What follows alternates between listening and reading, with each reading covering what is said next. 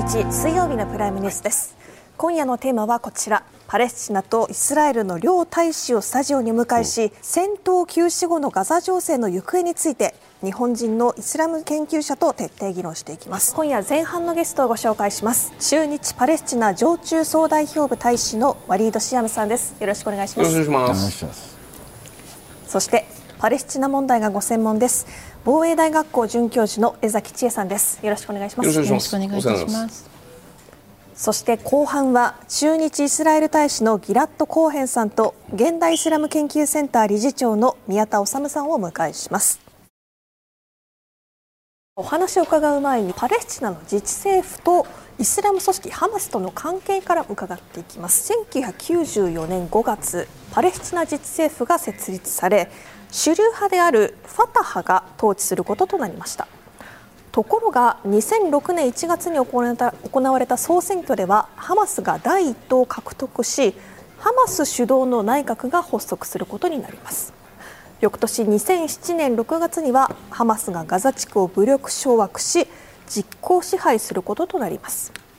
そして2011年5月統一政府の樹立でファタハとハマスが合意調印するんですが分裂してしまいます。うん、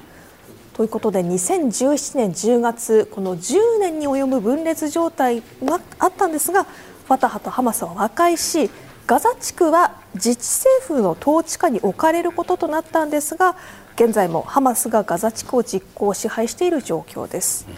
この政治的に分裂している関係だったパレスチナ自治政府とハマスですがシャム大使今の関係はどうなんでしょうか？現在の関係についてですが、えー、今、自治政府とハマスとの公式の関係というのはありません、先ほどあった通り、2006年に総選挙が行われました、この選挙によって、ハマスがあ主導権を握るようになりました。ハマスはオスロ合意には入っていませんでした。PLO のメンバーではなかったんですがそこのところでご利用しで入ってきたような形でした、えー、そしてまたアメリカや？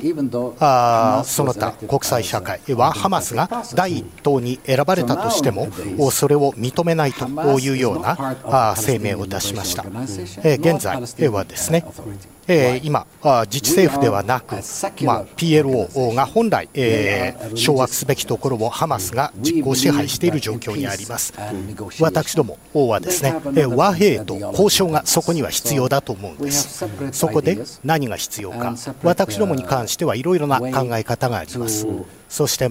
私どもはハマスとは違った考え方としてですね、えー、パレスチナが自治権を持ったそうした統治に対する考え方を持っているつもりです。そんな中行われているのが戦闘休止と人質の解放交渉です。そこでパレスチナ自治政府どんな役割を果たしていくのか伺っていますがイスラエルとハマスによる合意内容から見ていきます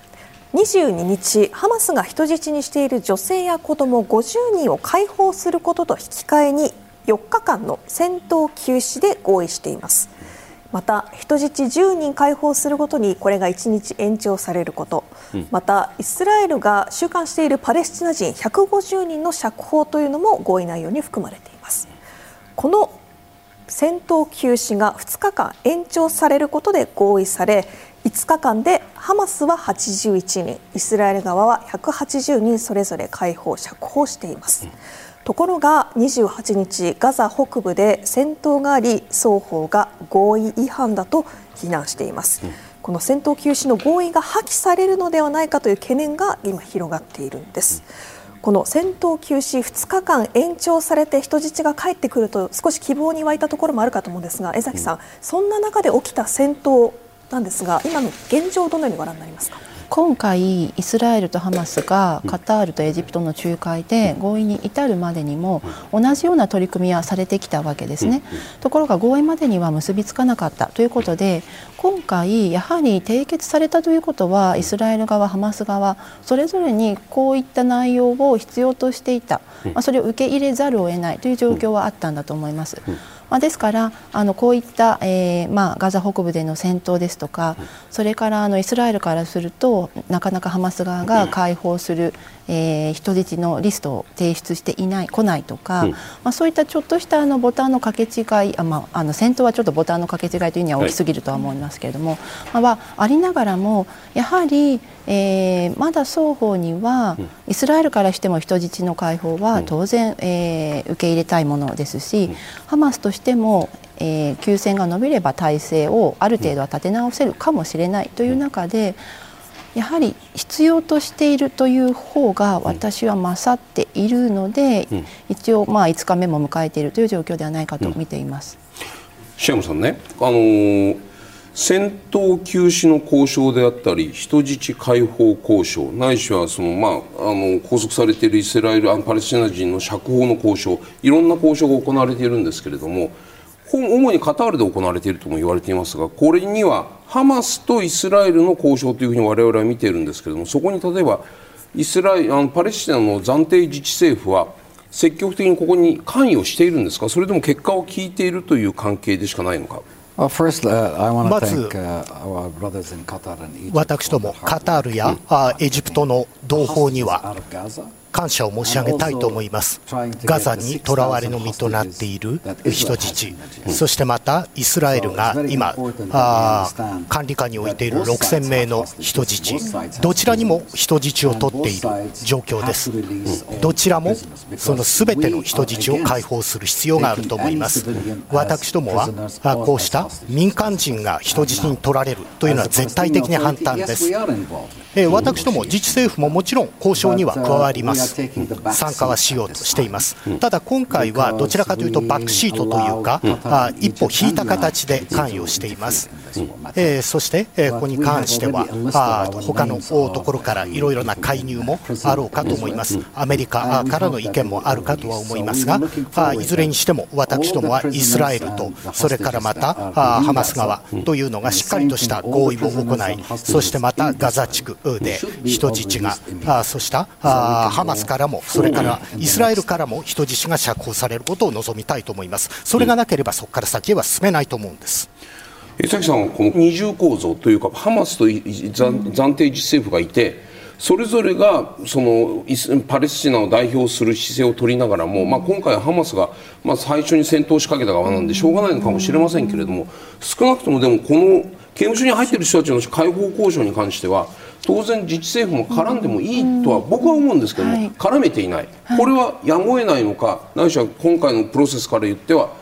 からも参加しようにもできない状況なのか、どういうふうにご覧になります？か、はい、あの2018年だったか、はいえー、6月くらいにやはりイスラエルとハマスとの間のうん、まあ、あの暴力の応酬みたいなことが発生をしまして、はい。はい、その後エジプトの仲介で、うん、えー、イスラエルとハマスとの間接的な停戦協議が続けられたことがありました。でこの時にアバース大統領が、うん、えー、確か発言されていたのは、ハマスを間接的とはいえ、交渉の主体として、えー、まあ認識するような国が増えることでハマスなあパレスチナ内部のファタハとハマスとのこの分裂ですね、これが余計助長されてしまうので認められないということをご発言されていたように思うんです。ですからこの点が今あのどういう認識でいらっしゃるのかというのは、先ほどシアム大使も、まあ、自治政府も関与しようとはしているということをおっしゃってたので、あのどういうふうなつながりなのかちょっと気になってはおります。シアムさんねそうするとそのハマスが主なメインプレーヤーとしてこの、ね、交渉あのイスラエルと交渉をして、まあ、結果何人かの人が刑務所から釈放されているということを考えるとウエストバンクにしてもガザにしてもその人パレスチナ人の人パレスチナ人のその期待というか希望というか支持が暫定自治政府からハマスの方にぐーっと移っていくようなそういう懸念は感じませんか、well, I'll be straightforward with you.、うん簡潔に申し上げましょう。2008年にですねイスラエルとハマスとの間でいろいろな争いがあった。その後何何回もそれが繰り返されています。イスラエル、その度にイスラエルはハマスの勢力を強くする、そういう結果を招いてきました。虐殺は2013年から現在まで繰り返されています。これはイスラエルが助長したというふうに私どもは考えています。現状起こっていること、これはイスラエルとハマスとの戦争とは考えていません、私どもが言っているのはイスラエルとパレスチナの市民との間の戦争だと思います。170万人のパレスチナ人が強制的に、え住むところを追われている。そしてまた病院や学校も攻撃を受けている。そしてまたインフラも完全に破壊されてしまったところがあります。ですから、現在はですね、パレスチナの市民で、これまで釈放されたのは女性と子供だけで数も限られています。そしてまた、それに加えて、えー、病院に入院している患者も人質のような形で囚われています。そして電気もない、そしてまた水もない、食料も不足しているような状況です。えー、そしてまた現在は200万人ほど南部に追われている、えー、そうしたパレスチナの市民もいます。パレスチナの人間を攻撃しているというのが私どもの見方なんです。これはしっかりと理解をしていただかないといけないと思います。これはハマスとの戦いではないんです。ハマスを止めるためには、イスラエルのこうしたブラックマーケットから流れる兵器を止めるしかないんです。そこを止めて、パレスチナの市民に対する攻撃を止めなければ意はありません。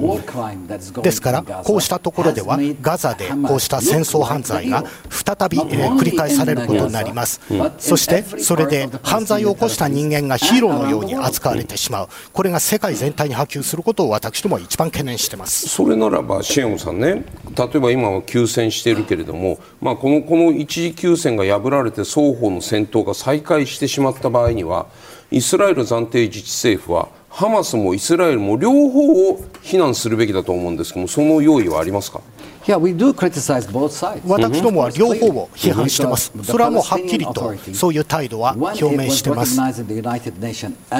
治政府はですね、私どもはこうした93年に決められた国境でのそうした統治権を主張しています。ハマスはそれを否定してるんですね。そして、これは国連の100カ国以上、120カ国以上がこうした国境を認定しているんです。それにもかかわらず、ハマスはそれを無視している、そういう状況にあります。そしてイスラエルは軍事的な選挙を行っています。57年間にわたって不当に選挙をしているんです。ですから、そうしたものをまず止めてもらわなければいけません。それが問題の根源にあるんです。イスラエルが軍事的に選挙をしていることが一番の問題の根源なんです。もともと策定されている国境を守らないからそういうことになるわけです。えそして、え2002年以降ですね、イランも含めてこうしたアラブの諸国はイスラエルとそうした和平を結ぼうというようなな考え方が上がってきました。そこのところで国境の確認も行われようとしました。そして安全保障に関してはアラブのイスラム諸国としてそれが確立されるということをそこでは約束されたはずなのにそれがハマスもそしてまたイスラエルもそれも批判しているその結果の破壊が起こっているんです。現在は戦闘休止となっていますがイスラエルのネタニヤフ首相はこの戦いのゴールについて目標を3つ掲げています軍事衝突が始まって以来初めてガザ地区を訪れハマスの排除をすること人質を全員返還してもらうこと、うん、ガザがイスラエルにとって再び脅威とならないようにするということを目標と掲げています。このイスラエルはハマスの排除というのを目標にしていますが、シアム大使、このパレスチナ自治政府としてはこれをどのように受け止めますか？はい、そうですね、その3つ目のことですね、ハマスがこの脅威とならないようにするということです。で、この暴力と殺戮をやめるためには、イスラエルがこの占領をやめるということです、軍事的な占領をやめるということ、そしてこの国際的なこの法律や人道を守ること、そして国連安保理を1967年に戻すということ、そしてアラブとの間のこの約束を守るということですね、そして両方の側が人質を解放するということが大事なことです、6000人以上の女性や子どもたちという人たちが人質になっています、そしてまた高齢者やこの病気の人たちでさえももう40年もこんな囚われの身になっているわけですね。ですから最初の点についてはそれは解決ではないですね、この今ある破壊をやめさせるということになりません。60%のガザ地区をイスラエルは破壊しています。ということは170万人の人がいるところが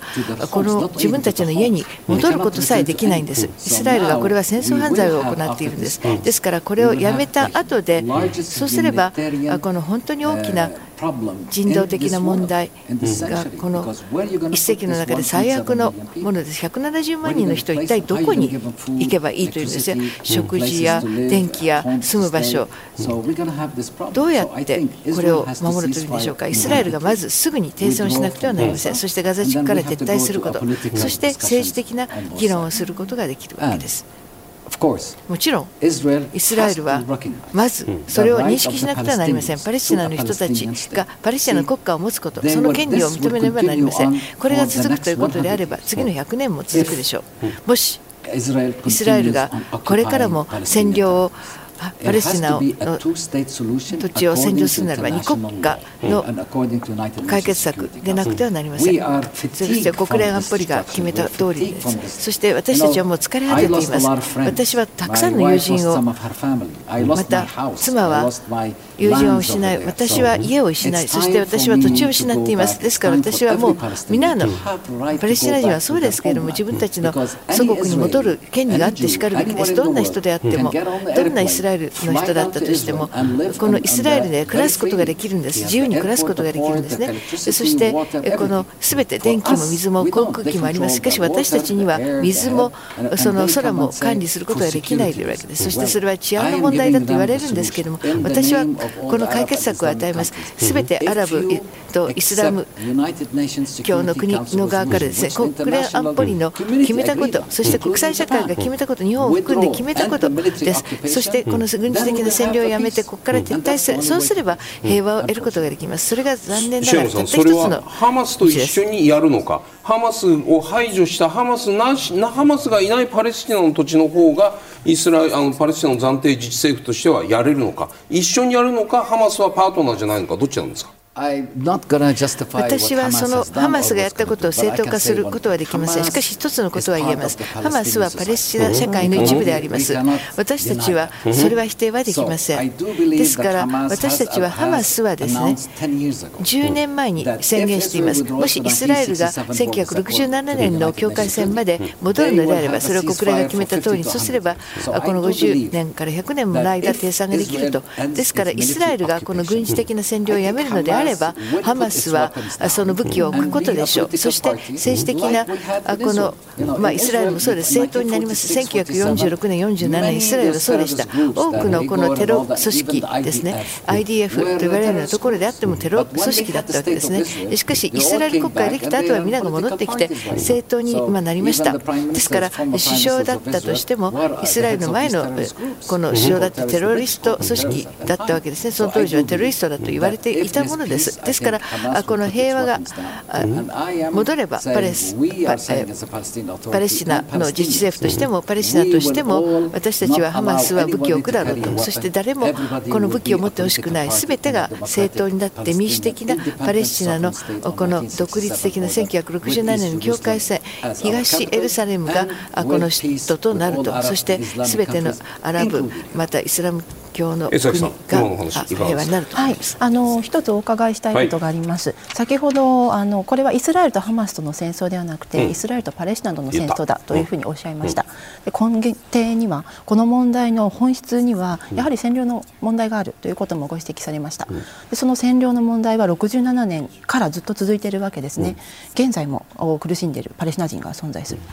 その上でなぜハマスは今こういうことを起こしたとお考えでしょうか？私はハマスはですねまずインティファーダ2回目の2008年2010年2012年これは続いてきているプロセスです。これが継続しているプロセスというのはそれはイスラエルの占領に対して戦っているからです。イスラエルが占領したんです。そしてガザ地区から撤退したけれどもその後ガザ地区を包囲しました。この17年間というものですね。それは占領しています。240万人のパレスチスナ人です。電気は2時間3時間。水もない食料もない。そしてこの自由に移動することもできない。そういったことが多くの圧力を生みました。この政府に対して圧力をかけてそしてこの人たちが反乱を起こしたいと思ったんです。その人たちが住めない状態になったからです。ですからそれは自然なことだと思います。それを部屋の中で17年間閉じ込めたままにしておいたと考えてみてください。17年間の間そしたらそこからドアを開けて外に出たいと思うでしょう。それが今起きたことなんです。ですけどこの暴力は終わらねばなりません。今終わらねばならないです。一体誰がその代償を払っているというのでしょうか。そのパレスチナ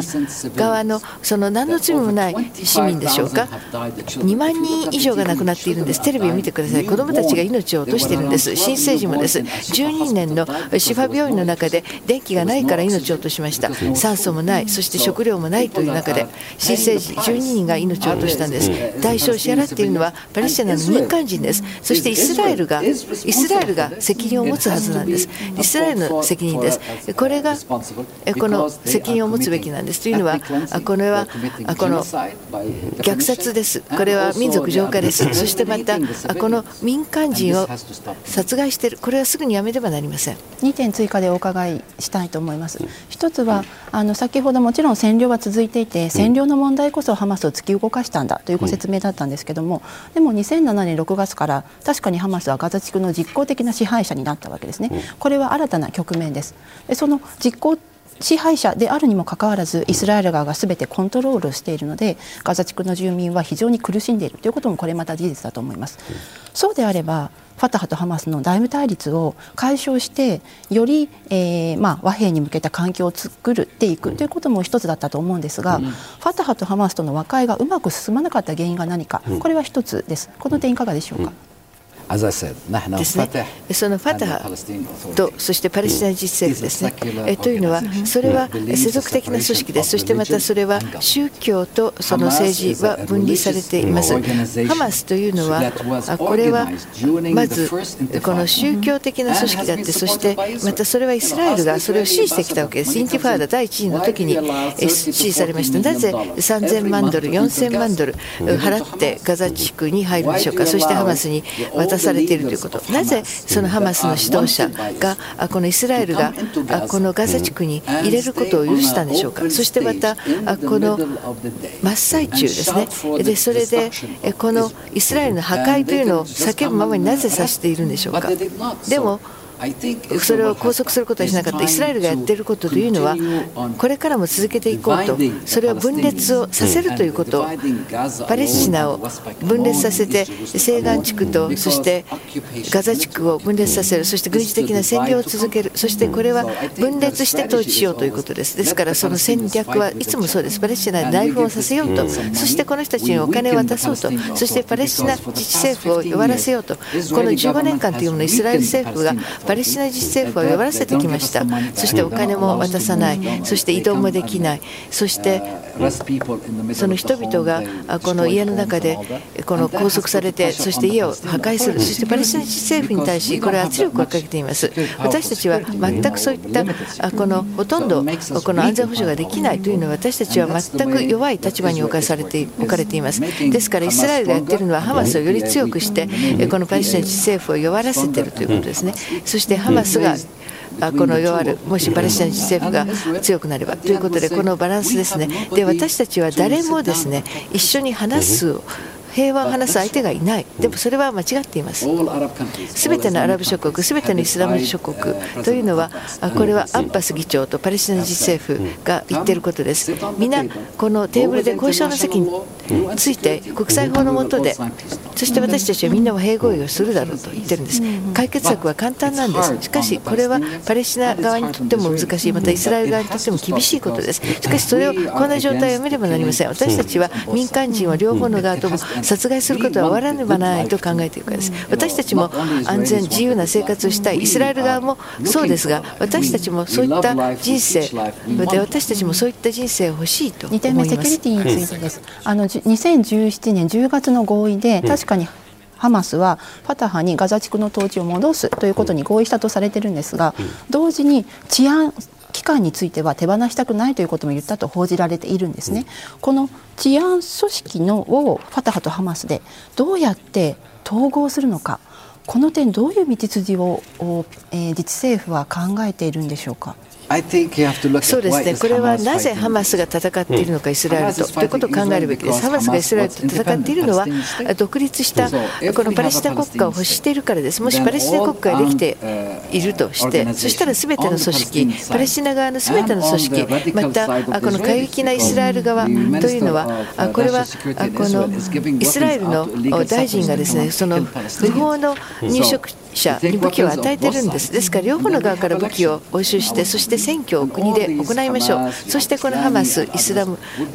のこのみんなが政党になります、そして選挙で勝ったらば統治をする、それが民主的なプロセスです、私はそれで受け入れます、ですから、この3分の2ですね、この過半数を取るということがすれば、そしたらそれでいいと言ったんです、ところが国際社会、アメリカやそしてイスラエルはそれはだめだと、これはテロリスト組織だと言ったんです。ですから、この選挙の前はテロリストではなかったんですが、選挙の後はテロリストだと言われました、ですからイスラエル当時の人たちがパレスチナを分裂させたかった、それからも分裂したままにさせたい、パレスチナがこのように分裂していれば、地理的にもですね、そして思想的にも分裂していれば、イスラエルがこれから軍事占領を続けられるからです。シェムさんね、先ほどのそのガザの戦いについて一つだけ確認してこのコーナーを終わらせな終わらせたいと思ってるんですけれども、そそのハマスの戦い方ということについて必ずしも支持するわけじゃないというのであればですよ。じゃ例えば今ハマスは明らかにも連れてきた人質を自分の周りに置いて、まあ、人間の盾のように使っているというふうに僕らには見える。このハマスの戦い方最初に攻撃したことについてはいろいろ理由もあるでしょう10月7日に。けれどもその後の人質を取って人質を自分の周りに置いて人間の盾に使っているやり方。ないしは人質の交渉人質を囚人との交換交渉のカードとして使っているこのやり方についてはそれは皆さんはそれは評価するのか支持するのか。ハマスとしてイスラエル。両方の側が同じような形でゲームを行っています、ハマスはですね人間の盾を使っている。そしてパレスチナは、まあ、やはり盾に使っているというでしょう。両方の側とも犯罪を行っています。両方とも犯罪を犯しています。つまり私たちは国際的な調査が必要であると考えています。一体どちらがこの罪を犯したのか。で罪を犯しているところは皆が法廷で裁かれるべきです。というのは私はイスラエルおよびハマス両方が同じ汚いゲームを行っていると思います。ハマスもイスラエルも両方ともです。ですからそれを終わらせなくてはなりません。これで終わりにすべきですでその解決策というのは、で私はその解決策、このすぐに戦いをやめろと、そして席について解決策を探していきましょう、すべてのアラブ諸国、イスラム諸国が話し合いに参加する、そしてこの地域で平和を得ると、もしこれが続いて、この戦争が続いていくということであれば、147万人がこのエジプトの国境に行こうということであれば、私は保証します、これがもう地域の戦争に、紛争にとなってしまいます。そして地域紛争になった場合にはそうした場合にはもっと大きな戦争になります私はそんなことは欲していません誰もこんなことを欲していないでしょうですから国際社会ここでイスラエルに対して青信号を渡してしまいました。1967年からこれは国連の安全保障理事会の決議案を守っていない。ですから国際社会はここではハマスだけが犯罪者。イスラエルだけが良くないというわけではなくて一番良くないのは国際社会がこの紛争を解決策に導かなかったということだと思います。ですから国際社会がこの問題を解決してそしてパレスチナのの人々やイスラエルの人々の命は軍事力で使ってでも止めるべきだ。力を持って止めるべきだという意味で言っている。話し合いで止まると思いますか？この状況は。はいもちろんです。平和ですそして独立したパレスチナ国家となればすぐにこの戦争は終わります。すぐに戦いが終わります。二国家が併存する。二国家共存という国家がなくてはこれはずっと100年何百年もこの殺戮は続きます。ですからイスラエルはこの二国家共存を認めねばなりません。そしてパレスチナの人々の権利を認めるべきです。完全なるこの主権国家そして自由に生きるということここからは休戦後ガザ地区をどのように統治管理していくのか伺っていきます。この統治をめぐっては様々な意見が出ています。例えばイスラエル・ネタニヤフ首相今月6日アメリカの ABC テレビのインタビューでイスラエルがガザの安全保障全般の責任を無期限に持つと述べていて、まあ、イスラエルがガザを支配する姿勢を見せているんです一方アメリカバイデン大統領は18日ワシントン・ポストに寄稿しましてその中でガザ地区とヨルダン川西岸は最終的にパレスチナ自治政府の下で再統合されるべきだ。と言及しているんです、シアムさん、いかがですか、このバイデン大統領はパレスチナ自治政府の下で再統合されるべきだとは言っている、けれども実際に見てみると、ハマスは一定量の力もあり、人気もある、じゃあ、じゃあハマスと一緒にやっていくという、そういうパレスチナ自治政府の下で再統合、再統合というのは、そこにはハマスも加わって先ほど正当化という話もありましたけれどもバイデン大統領の意味というのはハマスもパレスチナ自治政府も全部が統合した新しい PLO ができてもいいんじゃないかこんな意味だと思いますか？Well, first, uh, I think the Prime Minister まず、えー、ネタニヤフ首相が言っていることなんですが、基本的にガザを占拠しようと。植民地化しようという考え方でしかないと思います。もうこれは問題に対する解決策にはなりません。そしてバイデン大統領、そして国連は二国共存ということを提唱しています。ガザ、そしてまたヨルダン川西岸、そしてまたイスラエルもですね、パレスチナの自治政府の下で、そうした二国が共存する形でいかなければいけない。もちろんパレスチナの自治区がリーダーシップを選べる、そういう権利を持たなければいけないと思うんです。ですから、ここでは、えー、誰かが私どもを支配するというのは望みません。私どもは選挙を行っています。そこで勝った政党があ国を統括するべきです。それが本来のあるべき方です。右翼もあれば左翼もあるかもしれません。それはどこの国でも行われていることだと思うんです。私たちは人間です。基本的に普通の人間であれば皆自由を望みます。選挙、占領は終わりにしてほしいと思います。自分の国境を持って、そして空港があって、水も電気もある、そしてきちんとした生活を送りたいと思っているんです。それが私どもが求めていることです。パレスチナが独立した国家として、イスラエルの占領がない状況を私どもは望んでいるんです。それが私どもの生活の一部とならなければいけないと思うんです。事前に江崎さんにパレスチナ自治政府が抱える課題というのを伺いました。まず4つ挙げられます。まず選挙の無期限延期、続いてアッバス議長の後継者問題、あの88歳ということですから、後継者はなかなかいないということ、また長期政権が続く中で汚職がいまだにはびこっていること、主流派ファタハとハマスの対立などが問題とされているわけなんですけれども、シャムさん、このような課題が挙げられている中で、自治政府がそのガザ地区を含め、統治していくことは可能だと思いますか？選挙いつやるんですか？まず言えることですが、バイデン大統領何歳ですか？同じことが言えると思うんです。私どもの議長は88歳でこれは数字だけの問題だと思うんです。日本は88歳まだまだ若くて元気な年齢ではないですか？それから汚職ですがそれは何か証拠があるんでしょうか？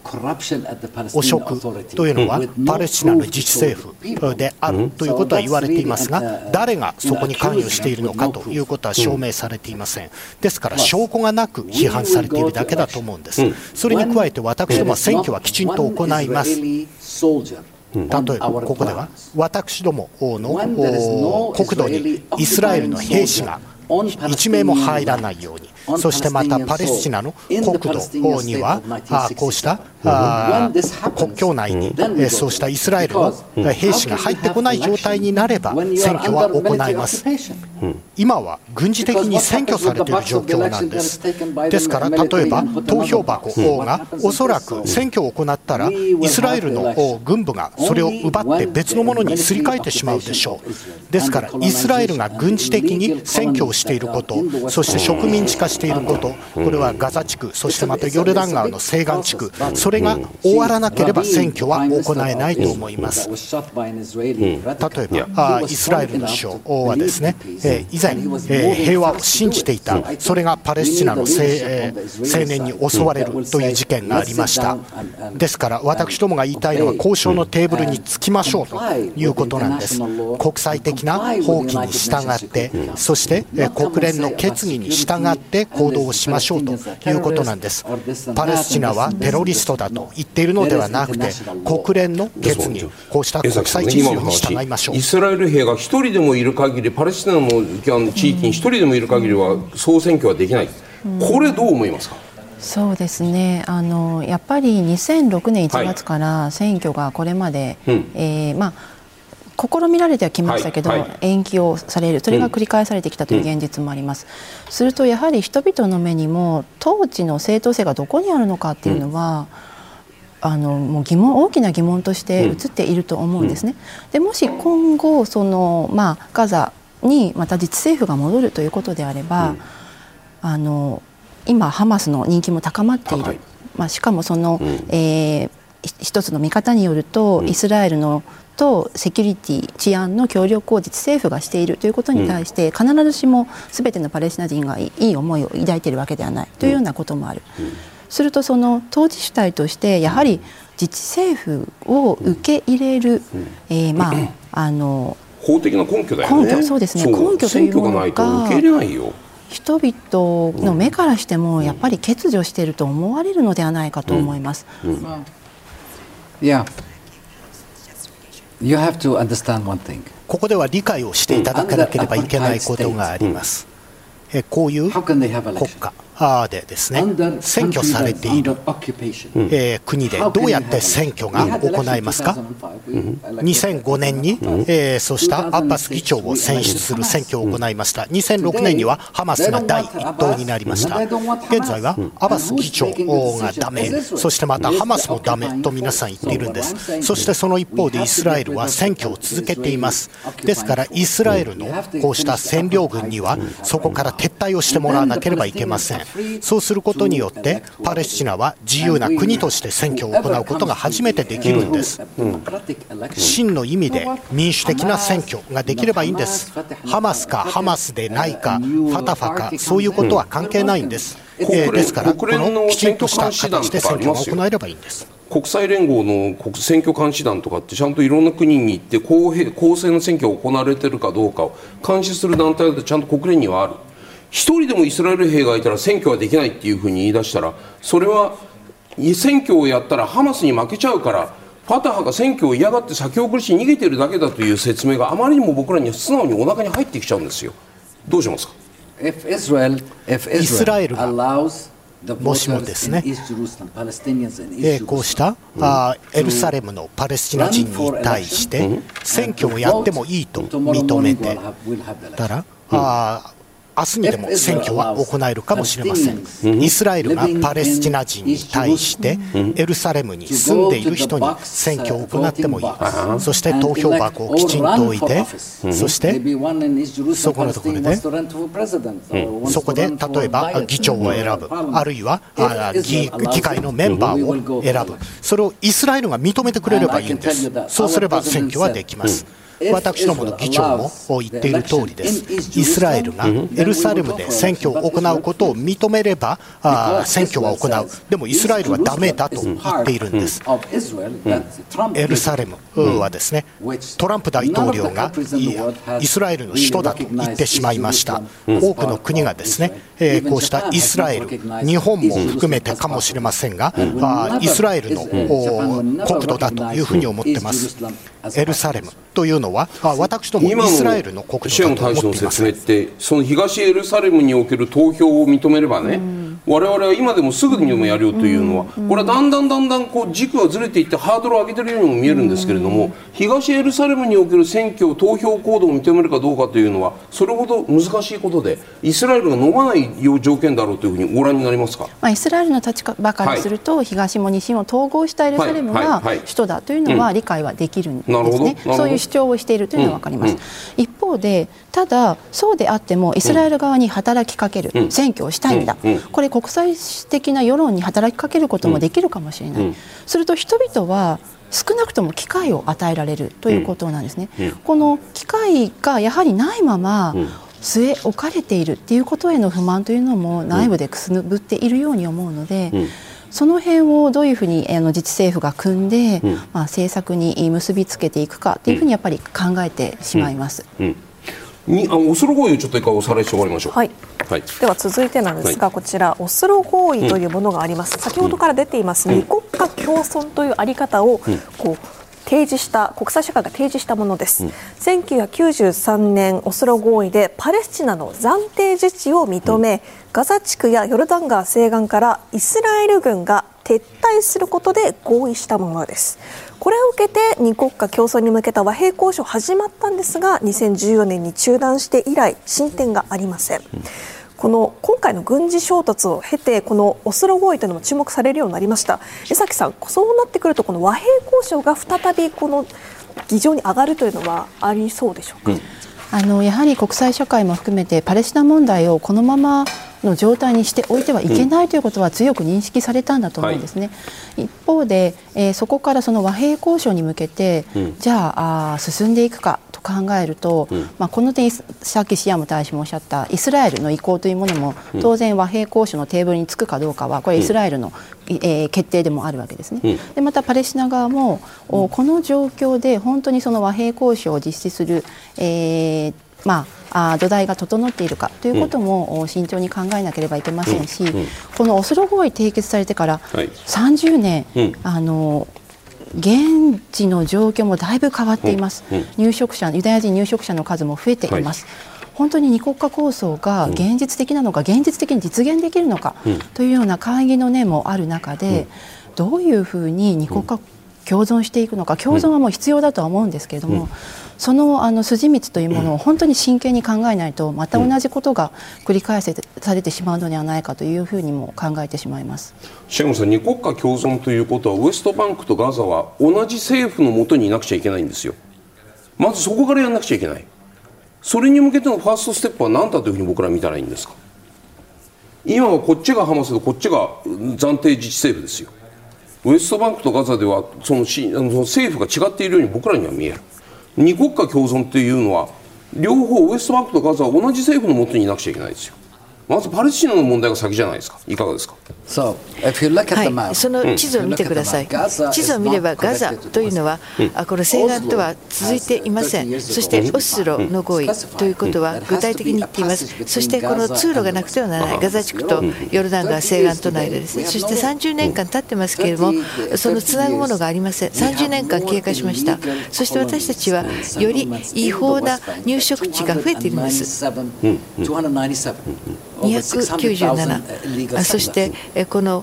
たくさんの人が不法なこの入植を行っているんです。ですですから私たちはどうやってこのパレスチナ国家を作ればいいというんでしょうかイスラエルの無法の入植者がたくさんいます。そし問所があります。また戦いもあります。そしてそれだけではありません。この軍事の検問所がどこにでもあるんですね。ですからどうやったらいいというんですか？地図を見ればその緑だの黄色だのが見えていますね。そしてオスロ合意というのがありましたけれどもそれは本当にはイスラエルは受け止めてこなかった。そしてまたオスロ合意を信じていない。ですから解決策は国際法に基づいて国際的なこの人道主義そして国連の安保理の決議に戻れということです。はい、はい、ではここでメール皆さんからの私の声をご紹介します。ありがとうございました。岐阜の男性からシアムさんにこういう質問来てます。人質交渉が終われば戦闘が再開されます解放をやめて人質を殺害するという方法をハマスとしては取るのではありませんかっていうこうハマスが人質を殺す殺害するという選択肢これは可能性としてはどのように見てますか？いや、そんなことはないです。そんなことはしません。人質は殺害しません。しかし人質は、この爆撃のためにイスラエルが空爆しているために亡くなるかもしれません。というのは爆撃をするときは一体どこに落ちるか分かりません。すべての人が亡くなります。しかしハマスが人質を殺すことはありえません。はい、ということでシアムさんと江崎さんのご出演ここまでとなります。ありがとうございました。今夜はパレスチナ・イスラエル両大使をお迎えしてガザ情勢の行方について伺っています。ここからのゲストをご紹介します。駐日イスラエル大使のギラッド・コーヘンさんです。よろしくお願いします。よろしくお願いします。よろしくお願いします。そしてイスラム政治がご専門です。現代イスラム研究センター理事長の宮田治さんです。よろしくお願いしますさてまずは戦闘休止と人質解放の行方について伺います。改めてこのイスラエルとハマスの合意の内容を見ていきます。この4日間の戦闘休止で合意していたイスラエルとハマス2日間の延長で合意しそれぞれ人質と収監されていた人を釈放解放してきました。ところが28日にガザ北部で戦闘が起きてしまい双方が合意違反であると批判するような事態となっています。宮田さんこの2日、この戦闘休止を延長している中で戦闘が起きてしまいました、ねね、現状、どのようにご覧になりますか？まあ、そうですね。あの、まあ、2日間のその休戦延長になったっていうのはあの、まあ、両者にとってはですね、うん、まあ、あの比較的明るいニュースだったのかなという、はい、あの感じはしますよね、うん、まあ、その間、少なくともあの人が殺されることはなかったわけです、うん、まあ、当たり前ですけどね。浩平さん、この人質解放というのは、ハマス側が受け入れる限りはイスラエル側としては続けていく意向はあるんですか、私たちが考えていることというのは合意にしっかりと従うということです。ドーハでの合意にはきちんと従います。そしてそのプロセスを進めていくだけです。将来はですね。もちろん関係当事者でそしてえアメリカ、あそしてエジプト、そうしたところとの交渉も必要でしょうけど。そうすると人質を少しずつ交換しながら人質と、まあまあ、収監されている人質を少しずつ交換しながら続くというこの休戦が1日ずつ2日ずつこう伸びている状況っていうのは我々はいつまで続くというふうに期待していればいいのか。壊れるとしたらどのような状況で壊れるのか大使どのように想定されていますか？予想されますか Well, Israel, uh, イスラエルとしては、10月7日から戦争状態に入らざるを得ない状況に追い込まれました。ハマスが一方的に攻撃をしてきたからです。家族も家族全員が殺害される。そして子供も誘拐され人々は殺害されそして女性は誘拐されそして強姦されています。これだけの痛みを私どもはこの戦争から味わっています。そのためには人質の解放が必要ですそして、えガザにおけるハマスを抑え込まなければいけません、そして、えそのためには軍事力の行使も必要だと思っています、将来への交渉というのはどうなるかまだわからない部分はあります、人質がどれだけ、え解放されるかあ、そしてまた拉致された人々がどれだけ戻ってくるのか、それがどのように続くのか、そしてまた2番目の目標というのは、ハマスを排除することにあります。将来がまだはっきりと見えているわけではないんですが将来というのは今のような形でハマスがコントロールする形で続けられてはならないと思っています私どもはハマスはイスラエルを攻撃し続けてくるでしょう。イスラエルそしてまたイスラエルの民族はそこで存在することを許されない状況になっているんです。私どもも和平は求めています。しかしながらハマスがそれを望んでいない行動を起こしているということになるでしょう。例えばあこのところでそれは例えば子供に、えー、そうしたあユダヤの民族をあ憎むように教えています。それはあ猿やあ豚のような民族だとわざわざそう教えているんです。それは許せません。ネタニヤフ首相はこの戦闘のゴールについてこのような目標を掲げています、ハマスの排除、人質の全員返還、ガザがイスラエルにとって再び脅威とならないようにするとなっているんですが、この目標というのは、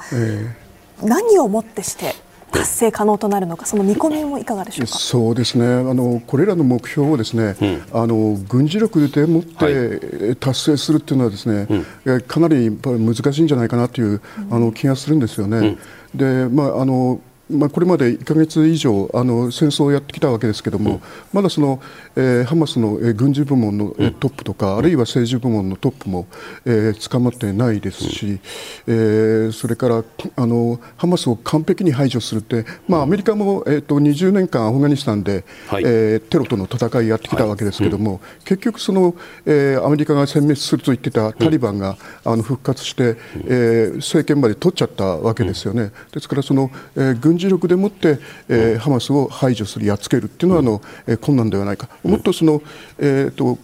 ガザガザ地域のあの人々のその、えー、生活状態をその改善する、うん、えー、余地がそのイスラエルとしてもなんかできることはあるんじゃないかなという気がするんですけど、いかがでしょうか。First of all, まず言わなければいけないことは、イスラエルは戦争は望んでいません、私どもは平和を望んでいます、2005年以降、それは私どもの変わらない立場なんです、シンガポールのように繁栄できる、そういう地域になってほしいと思っている、それがイスラエルにとっての願いです、燃料も、それからまた医薬品もしっかりと供給をしたい、そこで、え人々がしっかりと仕事をできるように、でもその代償として受け取ったのがテロであり、そしてまた攻撃だということであれば、あそれは許すことはできません、えガザに関しては、パレスチナがこうした公安を持っているというところから、一旦そこから引きました、しかしながら、その結果として今、招いている状況というのは非常に残念です。テロの組織 A が、これはアイシス、イスラム国と同様の状況だと思うんですね。えー、アメリカはこうしたイスラム国を排除しようということでいろいろ取り組んできました、それと同じようなことを私どもはやっている、いわゆるテロ組織をしっかりと抑え込みたい、それを排除したいと思っているんです、えー、こうしたところで、えー、彼らにとっては戦争に、えー、こうしたあ持ち込むのがより簡単な手段だということで、えー、そのようにしているのでしょう、それを繰り返すわけにはいかないと思うんです、パレスチナ自治政府はですね以前の状態にしっかりとも戻らないといけない、そしてまたガザを、現状を戻して、そして、えー、そこで、えー、終戦をしたいということであれば、その後はどうするのでしょうか、あそこのところできちんと進めるような状況を確保する、それが考えられなければいけないね、このハマスの排除という部分、ハマスの排除っていうのは、ハマスの軍事部門の兵士たちを全員殺戮することなんですか、それとも政治部門、軍事部門も医療部門もいろいろありますけども教育部門もあるけれどもハマスのその全部門を全部壊滅するそのメンバーを全部殺戮することなんですか？We have to make sure ここではっきりとさせなければいけないのは、うん、ハマスがガザをもうこれ以上コントロールしないようにする、牛耳らないようにするということです。そのためには、こうしたテロリストを軍事力を持って排除することも考えなければいけないんです。ハマスのインフラもそこでは排除しなければいけません。そして民間人を攻撃するようなことは絶対にさせないようにしなければいけません。民間人の安全を守るということもしなければいけません。そこでは、えー、ところで、えー、そうした、えこうした虐殺というのはユダヤ人に対して送られたものだけだと私どもは考えています。私どもがそうしたガザで行われていることがジェノサイドだというのは私どもにとってあまりに受け入れられない考え方です。私どもはですね、ガザのシファ病院に関しては、あその地下にトンネルがあり、ハマスの秘密基地があるということを私どもは確認しているんです。だから攻撃したんです。そこを出てくれと私どもは事前にえー、警告をしました。しかしながら、そこのところで酸素の吸入器も、そしてまた患者も犠牲になることになりました。私どもは人道的な法律に基づいて行動をしているつもりです。ハマスがその可能性を排除してしまったんです。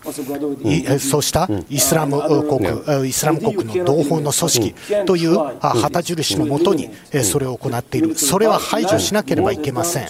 そうした軍事力はイスラム国と同様排除しなければばいけないというのが例えばそのアメリカがあのビンラディンを追っかけてアフガンの奥まで行ったりもしたんですけれどもイスラエルも例えばハマスの軍事部門や政治部門のリーダーがカタールにいるアフガニスタンにいるどこか他の国にいる時にはそこに部隊を派遣して殺戮することは、まあ、ナチハンターのようなイメージですよ。どこまでも追っかけていってその危険な分子は排除する。この姿勢はイスラエルは国としても固めているというふうに見てよろしいんですか、yes. you know, the Nazis, はい、うんナチスはですね、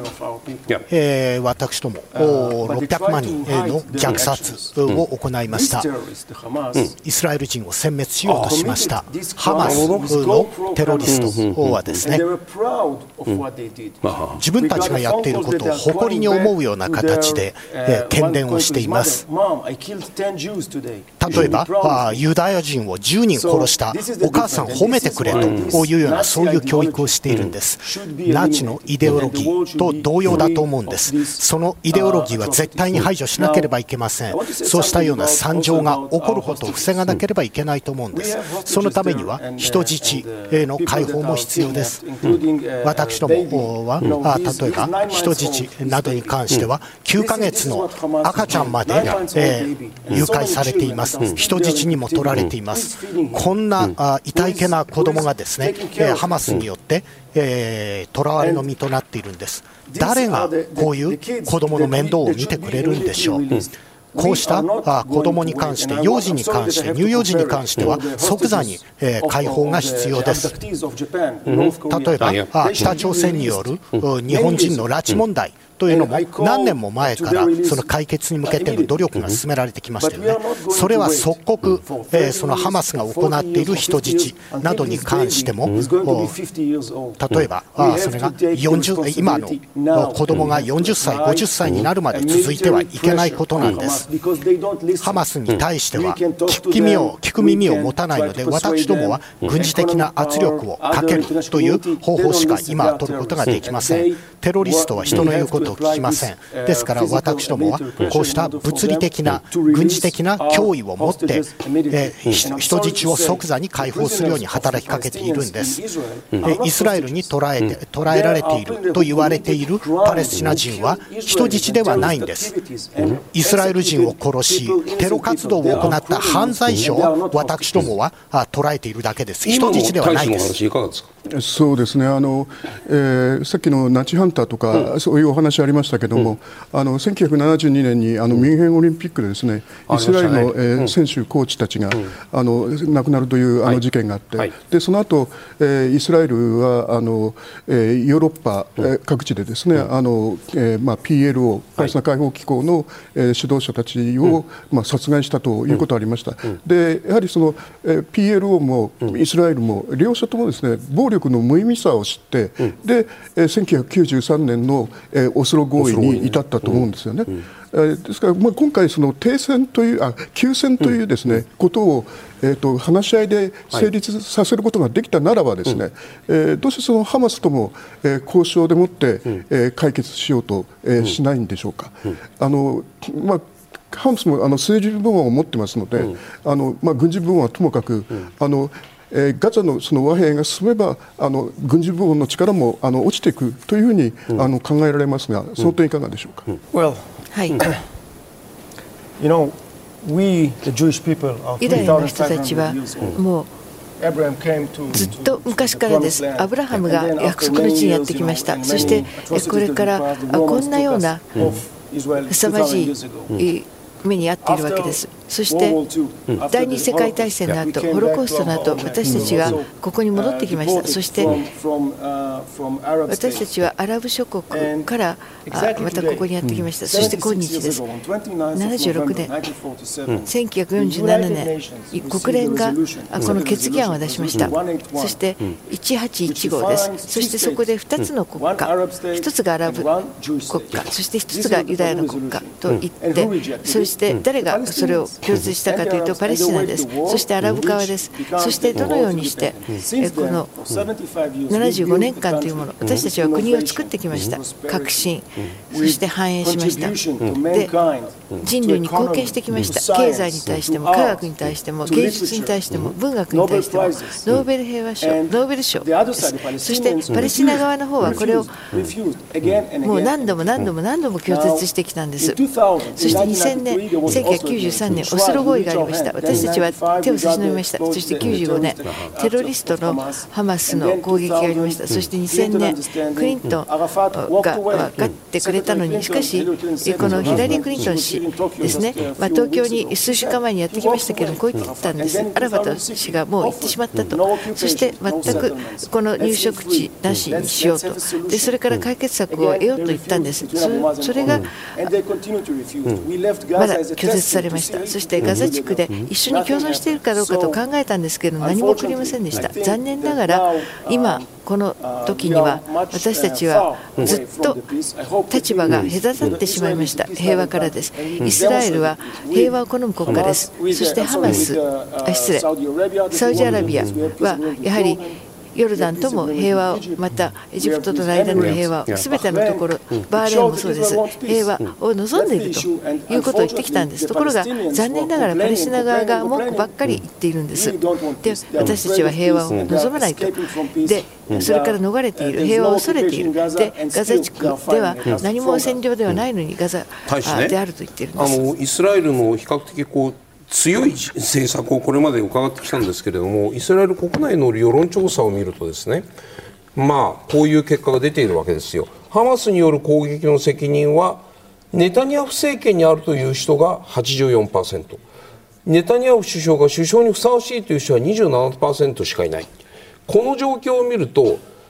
イスラエルのネタニヤフ政権の力による強硬策というものが必ずしもイスラエルの国民からは支持されていないように見える。ここは我々どう見たらいいんですか、well, はいそれはですね、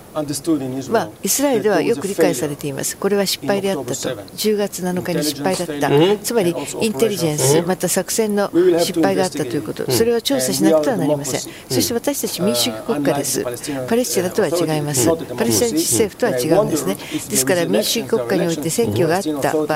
まあ、その西岸でも一体誰が勝つでしょうか、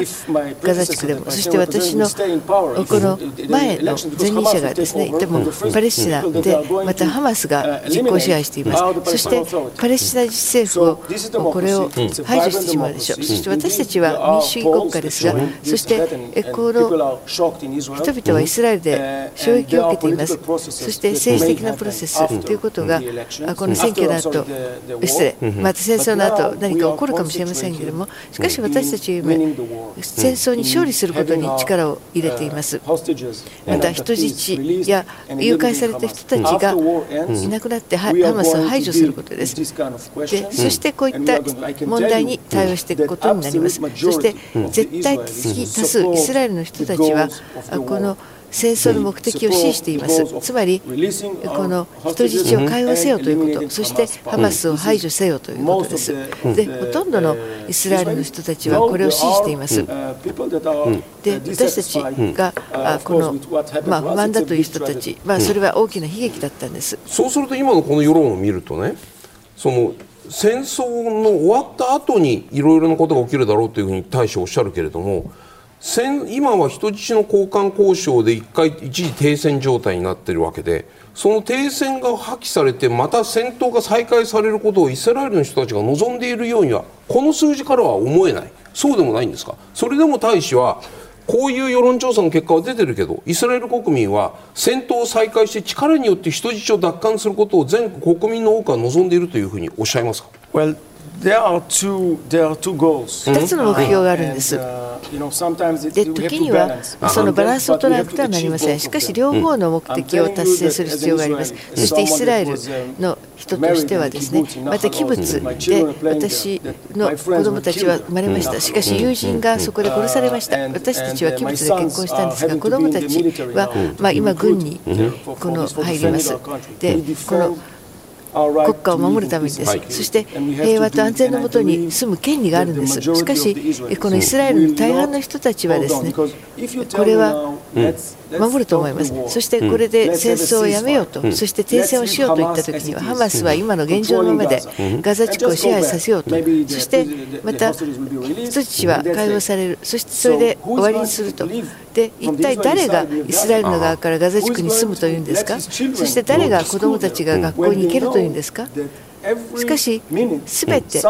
いつだって誰だってもう家をこの押し入ってきて破壊し殺して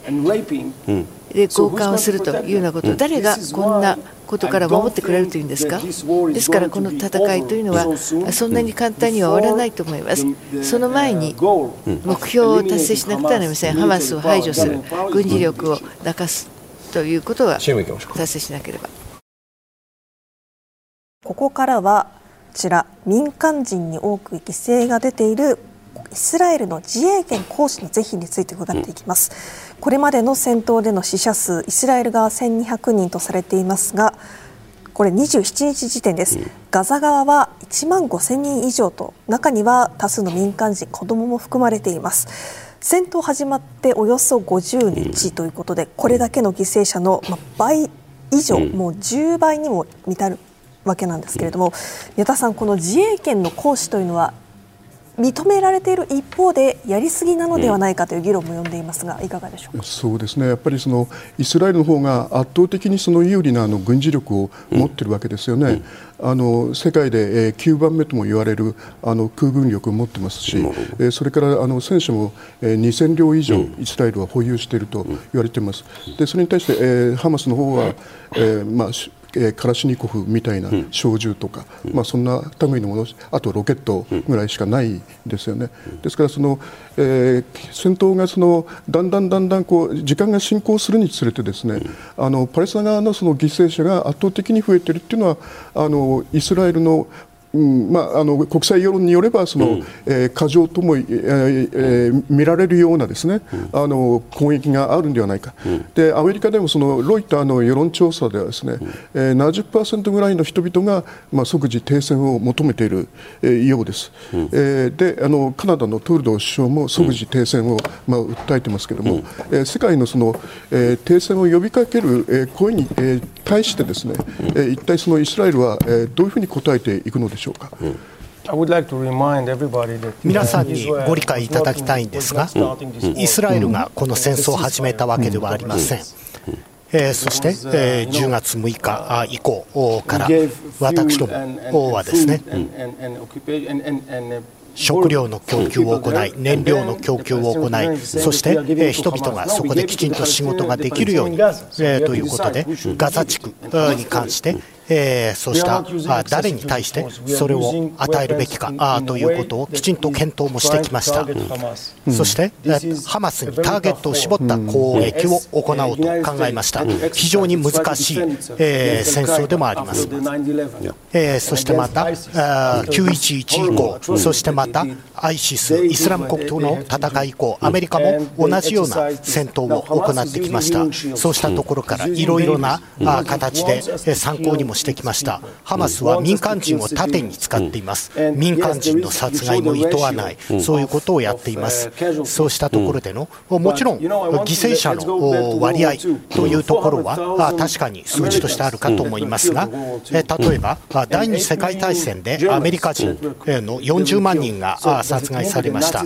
それでも800万人ドイツ人は殺害されているんです。多くはユダヤ人でしたですからもちろんえこうした戦争に巻き込まれた人々の方が命が失われたことは私ども非常に遺憾に思っている、残念に思っています。これは私どもが意図したことではありません。私どもは市民を殺害するためにこういうことをしているわけではないんです。ただ、そのことで、えイスラエルにプレッシャーをかけてくるのは間違った考え方だと思います。私どもは自分たちがしっかりと生存していく、その権利を守らなければいけないんです。そうすると大使ね、コーヘンさん、過剰防衛には当たらない、イスラエルが今行っていることは、正当防衛であって、過剰な防衛ではないというふうにはっきりここでおっしゃっていたおっしゃってるというふうに、我々そういうふうに思っていいんですね。過剰防衛ではないんですね。私どもが申しているのはですね、うん、私どもは民間人を傷つけないようにしています。例えばこうした私どもは患者がいる病院を攻撃したのではありません。生徒がいる学校を攻撃したのではないんです。そこに対しては吸入器や酸素を供給しようということをこれまでずっと行ってきました。そこにはハマスがいるという？ことで攻撃をしたんです。ハマスを排除すること。そして小規模な爆撃を行いました。えー、もちろんその周囲に、えー、民間人がいるということは分かっていました、しかしながら、そうしたところでは、あえー、例えば部屋の中に家族がいる、もう一つの部屋に子供がいる、そしてもう一つの部屋にミサイルがある。ということであれば、まずは家族の人に出てくださいと言うんですね、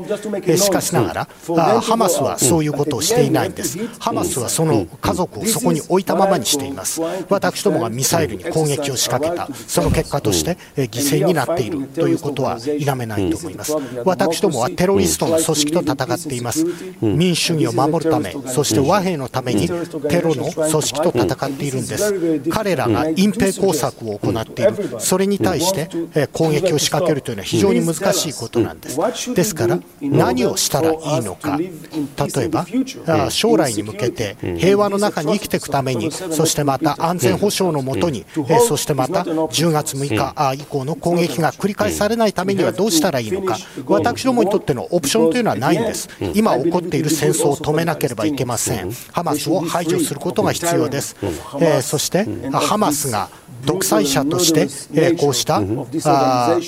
パレスチナの国を支配することは認められません。イスラエルがそこに住む権利も与えられません。それはパレスチナの人々にとっても一緒だと思うんです。ハマスはそれを否定してるんですから。ハマスをものすごく今批判されてますけれども、ここに至るまでのその10月7日の攻撃以前のイスラエルのパレスチナに対する姿勢というのは自治政府の力を弱める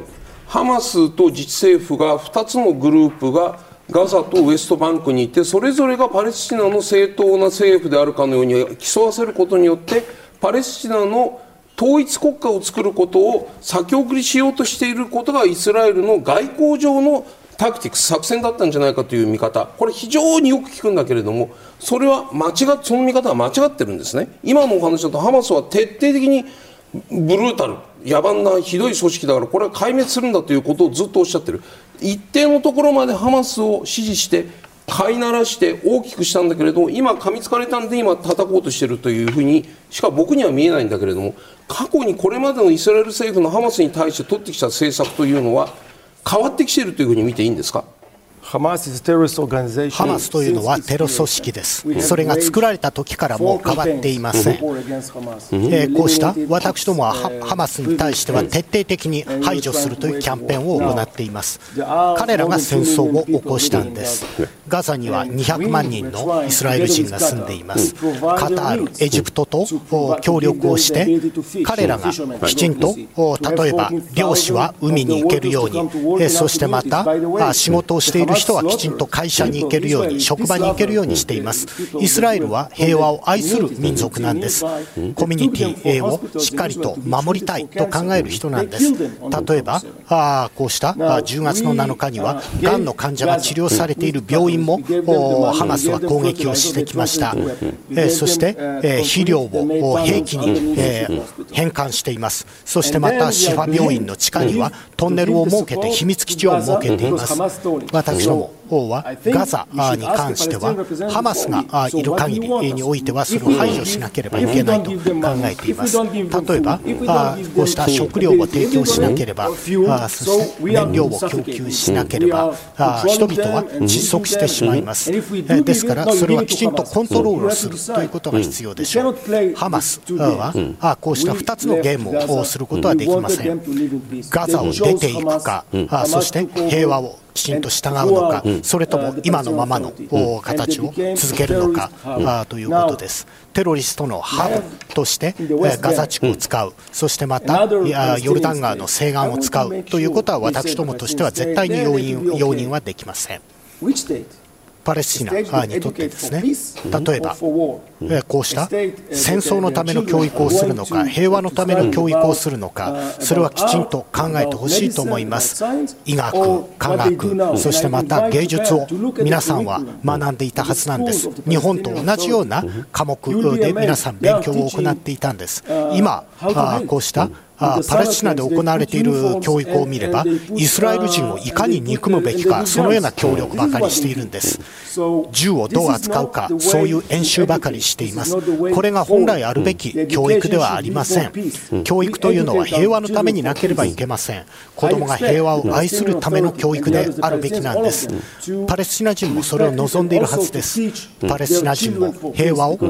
尊重しそしてまた子供に対して平和を愛するように今後100年間教育をしていく必要があると思います。そんな中でこの戦闘休止もあるんですけれども、うん、ガザ地区以外にも気にすべき懸案があります、うん、10月7日以降このヨルダン川西岸ではパレスチナ人231人が殺害されているんです、うん、まずイスラエル軍による死者は子ども58人を含む222人、入植者による死者も子ども1人を含む8人、そしていずれかによる死者は1人ということで231人、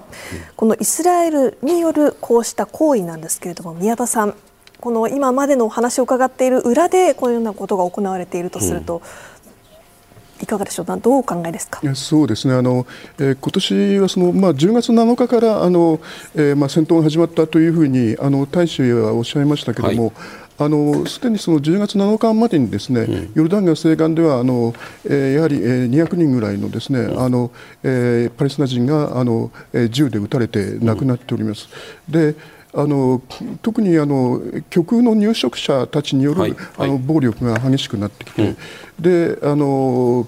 まあ、それをですねやはりその国際社会もですね、うん、極右の入植者たちの行動っていうのをかなりまあ懸念するようになってきているわけですね、うん、アメリカの俳優のあのリチャード・ギアなどもですね、うん、あのヘブロンという町の入植者たちの活動っていうのは目に余るというような、あの発言を行ってますし、えー、でやはりそのちょっと後の話にもなるかもしれないですけども、あのイスラエルがその占領地において、えー、入植地を、えー、拡大していることがですねあの、えー、ヨルダン川西岸のその、えー、暴力の、えー、拡大になっているのではないかという、あの気がするんですよね。でまあ、あの大使はその、えー、あ先祖がですねそのアフガニスタンと,、えーと、リビアから来られたというお話されてましたけど、うん、えー、ちょっとあのお顔俳優のダスティン・ホフマンに似てるとさっき。似てる似てる似てる、ね、僕もそう思った。でアフガニスタンではですね、はい、あの日本人のあの中村哲さんというお医者さんがですね、はい、あの農地を作ってアフガンの人々に、うん、えーと、食べ物を提供することによって平和を考えようということを訴えたわけですけれども、うん、イスラエルはもうそのすでにその術を持っているわけですね。あの器物という立派なその社会主義的なその実験が成功して、うん、であの昔はその日本人の学生たちも器物の見学に行ったりしてたわけですけれども、ですからその、まあ、器物の成功事例などもですねパレスチナ人にその、えー、伝授したりして、うん、あのえー、なんとかそのパレスチナ人が食べることによって平和を、えー、築く、それから、まあ、ガザにおいてはハマスと人々をこう離,、離れさせるというようなね、そういう工夫が必要ないかなという気がするんです。どうですか？私どもこうした人類に貢献したいパレスチナの人々にとってもいいことをしたいと思っています。平和を望みましょう。そしてまた解決しましょう。そしてまたこうした問題を解決しようということは常に訴えてきました。私どもは何よりも平和を愛しているからですえそうしたあ実際の現場で、えそうした人々が反映できるような貢献もしたいと思っています、しかしながらハマスは私どもに攻撃を仕掛けてきました、もちろん共存はできるはずなのですがしかしながらユダヤ人を憎むそういう教育をしている以上それは難しいというのが現状です。私どもに対してえー、こうしたあ敵対するような教育をしているんです。そのようなあ考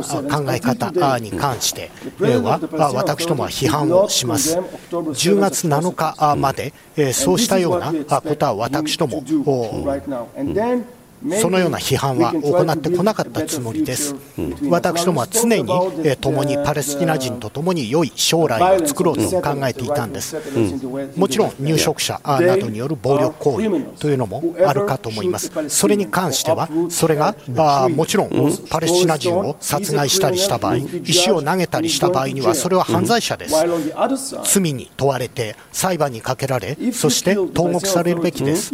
そしてパレスチナ、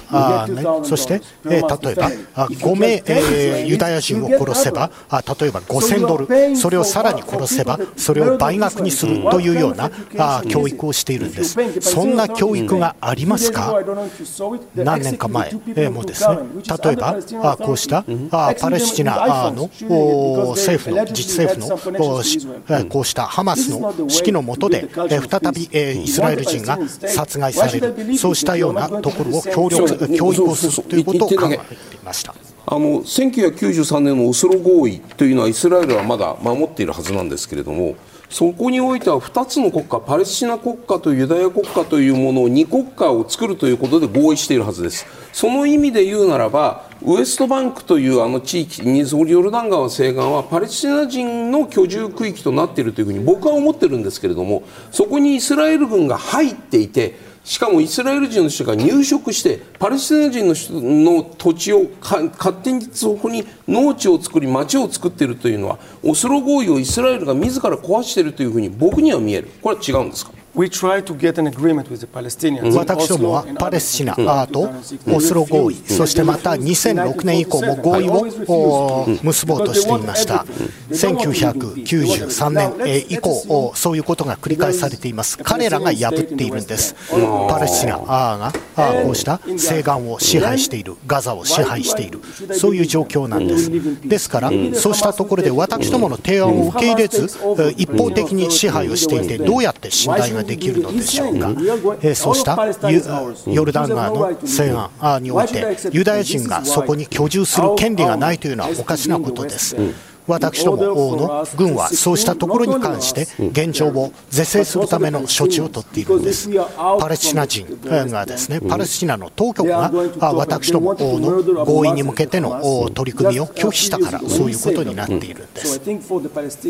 パレスチナがあもちろんパレスチナ、イスラエルが平和に、え暮らせるような、それが理想です。ハマスがそこにいない、排除されているということも条件でしょう。子どもたちの将来に関してですね、ハマスのような一人の人間たちにそれを任せるわけにはいきません。私どもは平和を愛する人間ですから、それは絶対達成したいんです。さてここからはガザの統治についてどういうプランが想定されるのか、イスラエル諜報省から流出されたしたとされる秘密文書によりますと3つの案があります、A 案と B 案についてガザにパレスチナ人を居住させることというのは共有共通しているんですが、統治の方法に差があります、C 案パレスチナ人を居住させずにシナイ半島に退避させること、また統治には言及していません、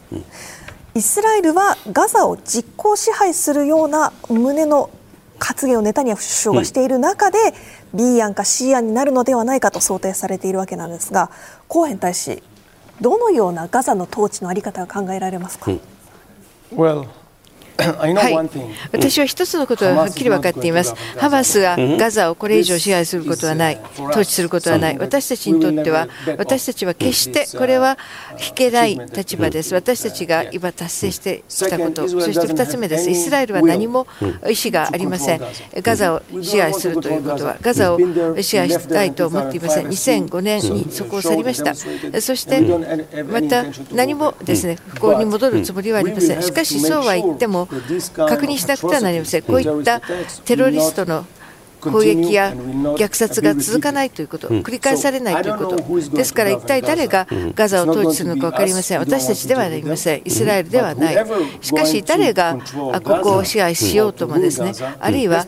この統治しようとしても、平和を守らなくてはなりません、それがパレスチナ人なのか、それとも国際社会なのか、アラブ諸国なのか、何らかのこの合同統治なのか分かりませんけれども、まず平和を守るということ、そして人々を平和のために教育をするということです。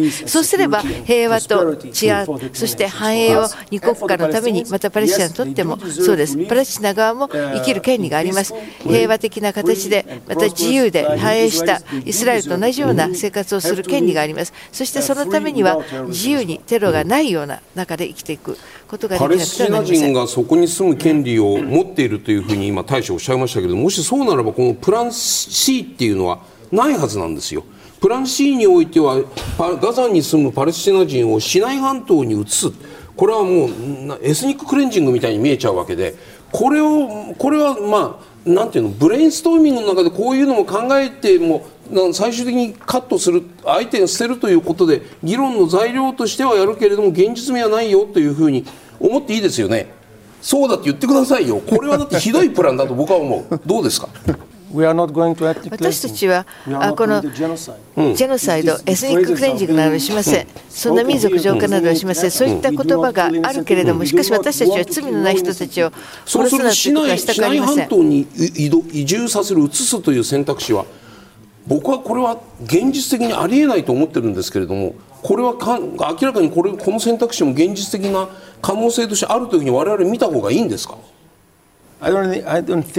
私はそれは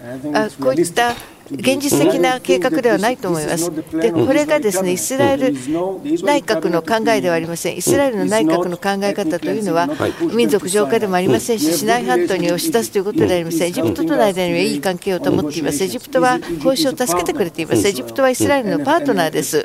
そして平和とまた外交関係もあります。ですから、この計画はイスラエルのこのパレスチナ人をシナイ半島に押し出すといういうことはないのです。しかし、ガザ地区に住み、ハマスのようなこの先制国家にのようなやり方はさせないということです。そして、イスラエルは何も民族浄化、あるいはシナイ半島に押し出すだとか、新たなこの占領をしたいということではありません。それが私たちの計画ではありません。一つしかありません。平和のもとに生きる、治安を維持して生きる、そして共存する、パレスチナの隣人として共存するということです。共存のオスロ合意をもし守るとするならば、当然プラン A だと思ってるんですよ。なぜならばウエストバンクは自治政府が今一応統治してるから。それがそのままガザも統治するということでプラン A というのが基本になるというふうに僕には思えるんですけど二国家共存でいくならばですよ。そこはいかがですか？またもう一度言いましょう、うん。で平和的な解決策を必要としています。私たちは子どもたちを戦争に送り出したくはありません。それが私たちの意思ではありません。つまり人々が自由に住んでほしいと考えています。それをパレスチナ自治政府、またこの15万人が毎日このイスラエルに働きに来るというような時間があります。日本にもぜひ来てほしいですね。そして日本がエリコのこのピースパークに投資をしてくれています。日本はとても強く支持してくれています。そしてイスラエルには自衛の権利があると国際法の下でと言っています。これは非常に大事なことです。G7 と日本がこういった立場を取ってくれていることに感謝しています。そしてすべての人質を解放するということを言ってくれています。しかし、どの解決策であったとしても、究極的には二国家共存であろうと。いうことであれば、もしこの国家、あるいはこの組織が平和を愛するものであってほしい、そして人々をまず平和のために教育をするということが必要なのです。そして統治をするというものであればですね、ノー、テロはノーだと、そして平和がイエスだと、そしてイエス、そしてイスラエルは平和のもとに生きる権利があります。そしてイスラエルのこの治安の懸念がないようにしてほしいです。ここで皆さんからの私の声をご紹介します、はい、埼玉県の40 30代の方からいただきました、日本メディアのイスラエル問題に対する報道大使からご覧になって中立公正だと思いますか、うん私がフジテレビに来た時にはですねこの日本のメディアの批判のためではありませんしかし私は私を招待してくれてパレスチナの大使も一緒にですね討論するということで一緒に討論しましょうと言ったんですがしかしまあ断られましたけれどもねですがこの報道ガザの地区のこういった映像が極めて強烈ですしかし私たちがこの見方をバランスが取れればいいと思っています大阪の男性からこんなメール来てますイスラエルルはやりすぎだとの声を上げる世界の特にアメリカの若い世代との考え方の違いどう思いますか？イスラエルは近い将来国際的に孤立してしまう心配はありませんか？いかがですか？いえ、それはないです。またデモがあります、連帯のデモというのが、このアメリカで全ての人がですね、また日本からもあります、金川氏がイスラエルに来ました、そしてイスラエルの連帯を起こる、また誘拐された人たちの家族を支援すると言いました。ですから、この国際社会からは、G7 やその他の諸国からは、イスラエルを非常に強く支持してくれていると思います。私たちはこの自由にこのテロの下でなくて自由な世界に生きるという権利のために戦っていくからです。今夜はパレスチナそしてイスラエル両大使をお迎えしてこの問題を伺っていきました。皆さんどうもありがとうございました。